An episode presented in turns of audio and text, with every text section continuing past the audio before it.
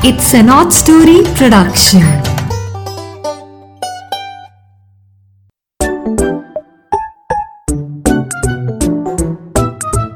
Hello दोस्तों तो नीरा की नैया फिर से हाजिर है अपनी एक नई सैर पे ले जाने के लिए आप सब छोटे छोटे दोस्तों को नीरा की नैया बहुत सैर कराना चाहती है और बढ़िया से बढ़िया कहानियाँ ढूंढ के आपको सुनाना चाहती है तो इस बार नीरा की नैया आपके लिए लेके आई है एक बहुत सुंदर कहानी। और वो कहानी का नाम है मेहनती परियाँ। ठीक है? सो अब हम ये कहानी सुनेंगे और कौन से कौन से चैनल्स पे सुनेंगे? हम सुनेंगे स्पॉटिफाई पे और जियो सावन पे गाना पे और एप्पल पॉडकास्ट पे। सो आपने अपने सभी फ्रेंड्स को रिलेटिव्स को सबको सुनवानी है ये कहानियाँ।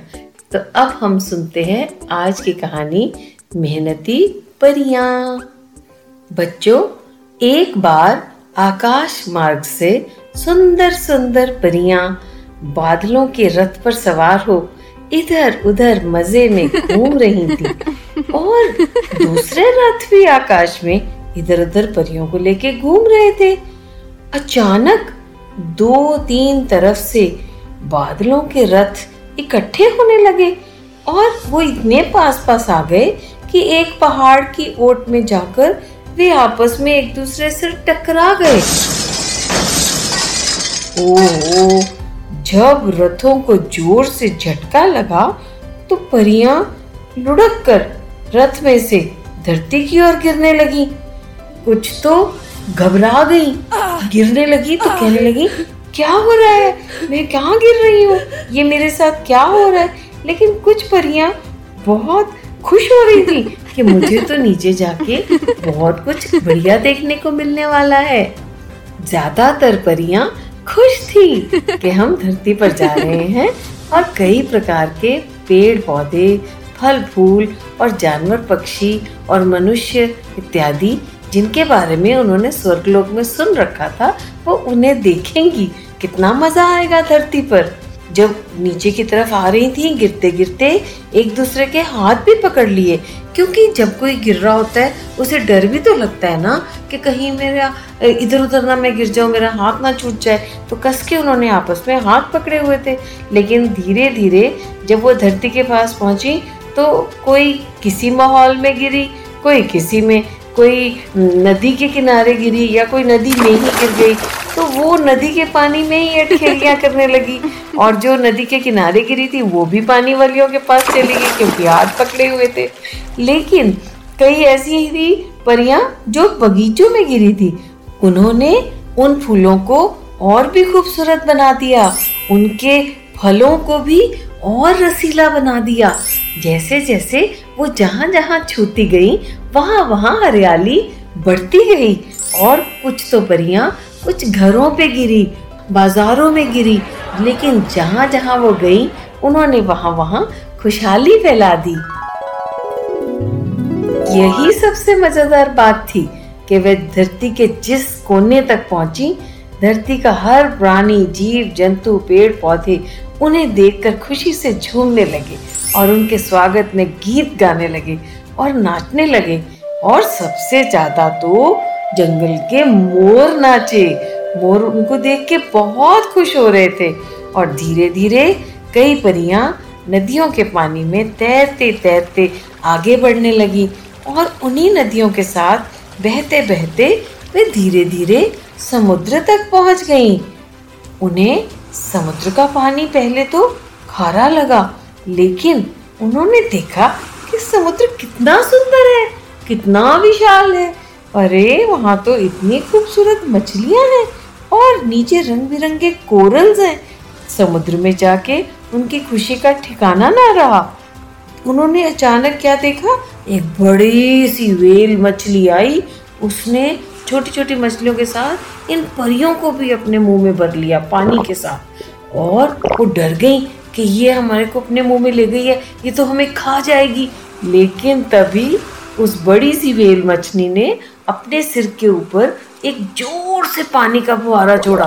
वो तो सांस लेने का तरीका था उसका, लेकिन सभी परियाँ उस पानी के साथ ऊँचा उछल गई और फिर से समुद्र के पानी में गिर गई। तो फिर उनको दूसरी बार एक और मछली ने अपने मुँह में ले लिया और उसने जब कुआरे में छोड़ा तो फिर वो उछली और फिर वो आके पानी में गिरी। तो उनको इतना मज़ा आने लगा। उन्हें तो लगा जैसे वो किसी रोलर कोस्टर राइड में आ गई हैं या किसी एक्टिविटी पार्क में आ गई हैं जहाँ बहुत मज़े आने वाले हैं। हाँ। कुछ देर के बाद सूरज देवता अपनी गर्मी दिखाने लग गए। अरे, सूरज की गरम गरम धूप परियों की बहुत ज़ोर से महसूस होने लगी, गर्मी लगाने लगी उनको। और हर परी के आसपास एक हवा का गुब्बारा सा बनने लगा। सूरज की गर्मी से। और वो हल्की फुल्की होने लग गई गुब्बारों के साथ। और वो गुब्बारे उन परियों के साथ आकाश की तरफ़ उठने लग गए। जितनी परियाँ समुद्र में पहुँची थी या नदी के पानी के साथ राइड लेकर समुद्र में आई थी, कुछ फूलों पे बैठी थी जहाँ जहाँ भी वो थी, वहाँ जब सूरज की गर्मी पड़ती गई तो वो एक उनके आसपास एक हवा का गुब्बारा बन गया और फूलों के ऊपर से, नदियों के ऊपर से, समुद्र के ऊपर से वो परियों को छोटे छोटे गुब्बारे फिर से आसमान में ले जाने लगे और धीरे धीरे वो बबल्स सारे ऊपर बादलों में पहुँचने लग गए।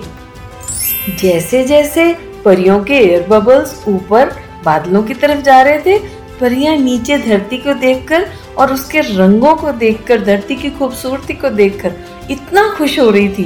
सभी खुशी से महक रही थी और चहक रही थी और सभी का दिल कर रहा था कि बादलों में इकट्ठा हो जाएँ और अपने रथ पे फिर से सवार होकर फिर से नीचे धरती पर आने की कोशिश करें।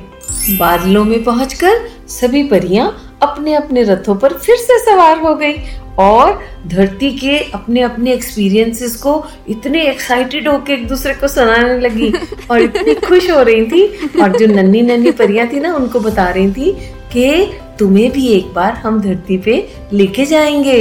ऐसे ही कभी ना कभी जब हमारे रथ टकराए तो हम धरती पर ज़रूर जाएँगे और फिर वहाँ पे नई नई चीज़ें देखेंगे। सो बच्चों आपको मज़ा आया? ये कहानी सुनकर ये नन्ही परियाँ जो थी, जो बादलों में सैर कर रही थी और फिर उन बादलों के अचानक आपस में टकराने से वो धरती पर आ गिरी और धरती पर उन्होंने कहाँ कहाँ विचरण किया और कितना धरती पे खुशी फैलाई और उसके बाद नदियों के साथ वो समुद्र में जा मिली। तो समुद्र में जब बहुत मस्ती कर ली तो सूरज की गर्मी से भाप बनकर फिर वो बादलों में पहुँच गई। तो बच्चों, आपको कुछ पता चला? हाँ ये आपके साइंस की बुक में वाटर साइकिल एक है। आपको पढ़ाते हैं ना अलग अलग सिस्टम्स तो एक वाटर साइकिल भी पढ़ाते हैं। तो आप जब इस कहानी को दोबारा से ध्यान से सुनेंगे तो आपको पता चल जाएगा कि वाटर साइकिल कैसे काम करती है। ठीक है? फिर हम अगली कहानी के साथ दोबारा मिलेंगे। तब तक के लिए बाय बाय